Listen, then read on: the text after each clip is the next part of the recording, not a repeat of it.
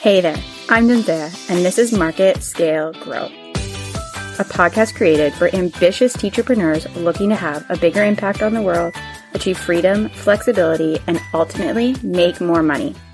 With weekly strategy sessions and inspiring stories from fellow teachers just like you, my goal here is to help you create a customized marketing strategy so you can grow your teacher business beyond your wildest dreams. Welcome back to Market Scale Grow. I'm your host, Jenzea, and this is a Saturday strategy session. Today, we're going to be talking about marketing mindset and specifically data overwhelm. When there is so many numbers and so much information, it has your head spinning and you just feel paralyzed because of this. And the reason I want to talk about this is a couple of people have been in my DMs recently. And the story is the same. Like, I'm not a math person. Numbers don't like me. And when you are marketing, there are so many numbers, especially online digital marketing like Facebook and Instagram ads. There are so many numbers that you can look at and that you can use to try and determine how successful your marketing is or isn't. I just want to, first of all, give you permission to let go. Just let it go. And then let's talk about number overwhelm more deeply because it makes me really sad. First of all, numbers are really, really great at giving you clarity in a situation, but only if you know what numbers to be looking at. And that's why I highly recommend that at each step of the customer journey, you have one, maybe two, but typically just one metric that you are looking at to determine the success. So for example, if you're running Facebook ads, when you're looking at the Facebook ad information, the single result that you may be looking at could be cost per result. And if the cost per result is in your expected range, then you can let go and you can say, okay, my click-through rate doesn't really matter. My CPM doesn't really matter. My landing page views doesn't really matter because the cost per result, let's just say it's a list building campaign. So I was hoping to get leads for less than $2. My leads are coming in at $1.58. Check. So even though my CTR is only 0.6, even though my CPM is 29 and I wanted it closer to $20, I can just let those things go. I don't need to obsess over every single piece of data because I have that one piece of data, that one number, the cost per result that I am using as my thermometer, if you will, or my barometer. I don't know which tool I would be using, but as my instrument to determine whether or not the ad is successful. Hey, Jenzea here. I am interrupting myself mid-episode just to let you know about my free guide, 3 Elements to a Complete Comprehensive Marketing Plan. If you've been here a while, you know that I love Facebook ads, but I also think that they need to be part of a bigger strategy. And so to help you out, I created this guide that has the 3 elements of a complete holistic marketing strategy. And you can download this guide for free at marketscalegrow.com/holistic guide. I'm super excited about it. It has tons of questions to support you, 30 plus ways that you can get started right away. And it's just a must-have in marketing your business in 2023. So download it now and then let's hop back into the episode. And at the next step, so we're driving people to a landing page, what percentage of people are opting in? Ideally, you want at least 30%, but the higher it is, the better. If you have 52% of people who are opting in, great. You don't need to worry about that landing page because the metric that you determined beforehand was a 30% opt-in rate. So by going through every single step of the customer journey, every single spot that someone needs to take an action and associating a metric to that action, something that you can measure, something that you can track, helps to reduce the overwhelm. because then you're not looking at the 17,000 pieces of information that are available to you. You're looking at the one piece of information that you've decided is the most important. Now, back to the example of the cost per result. Let's just say you decided you were looking for $2 cost per lead. You wanted people opting in for less than $2, and it's at $5.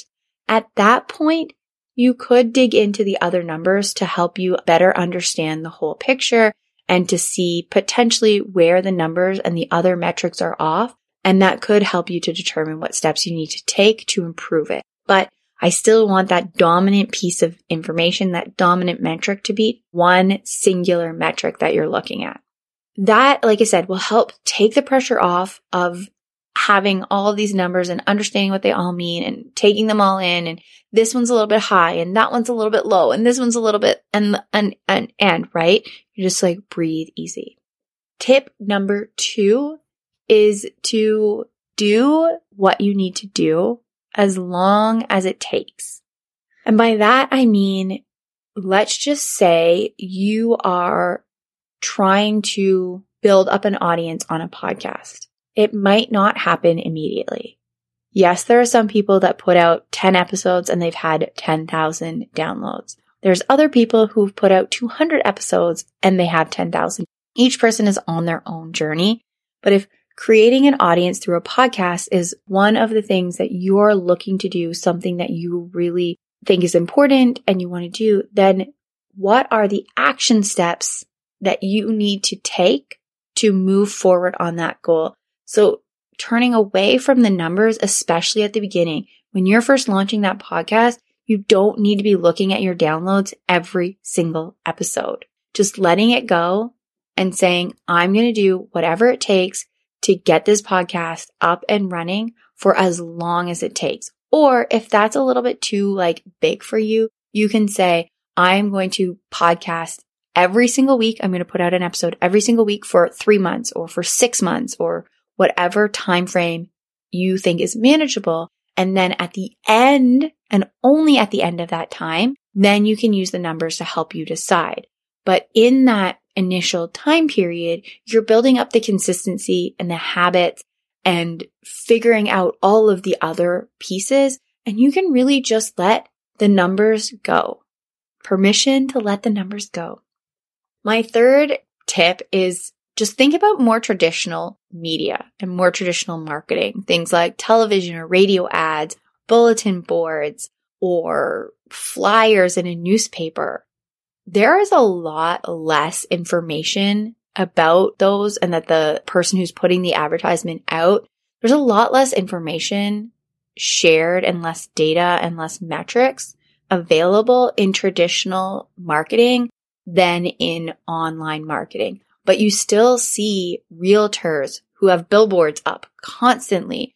I can tell you the top, not the top, actually top 3, but I could give you 3 realtor names in my area based solely on those billboards because they always have billboards up. Always. I drive by them to go to the grocery store and coming back from the grocery store and to go to the spin class and to come home from my spin class. I see their face and their name. If I saw them at the grocery store, I would recognize them. That's how often I see them. But what's the likelihood if I were to hire one of them and they asked me, why did you hire? Would I necessarily say, well, it's because of the billboard? I don't know.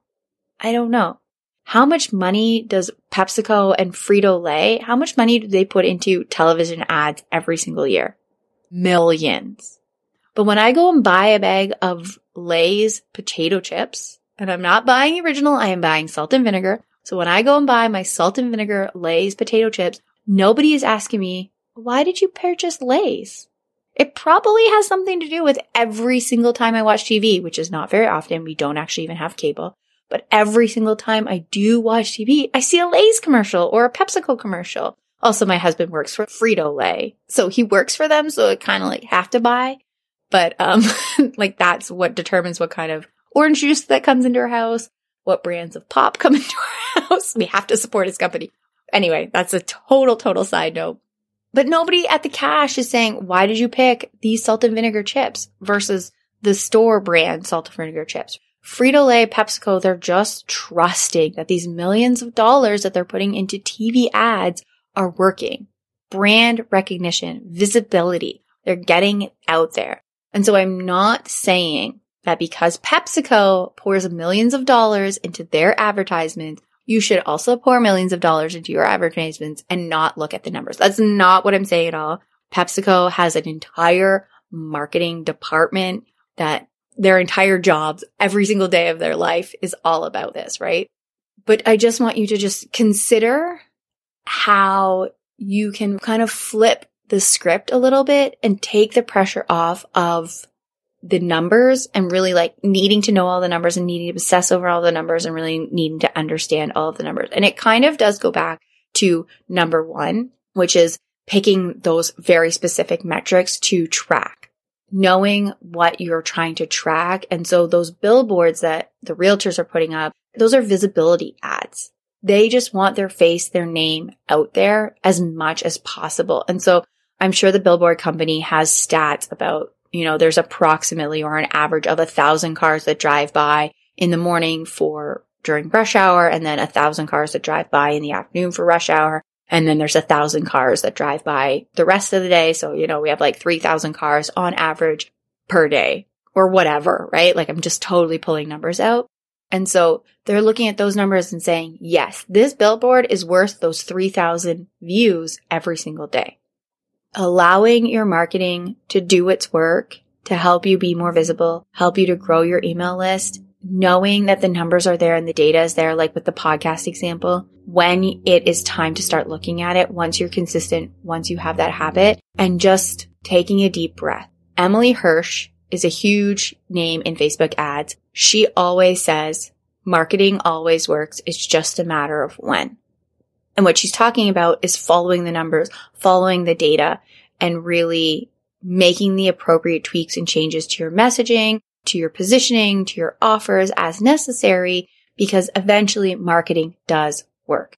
But it takes consistency. It takes brand recognition, visibility increasing over time.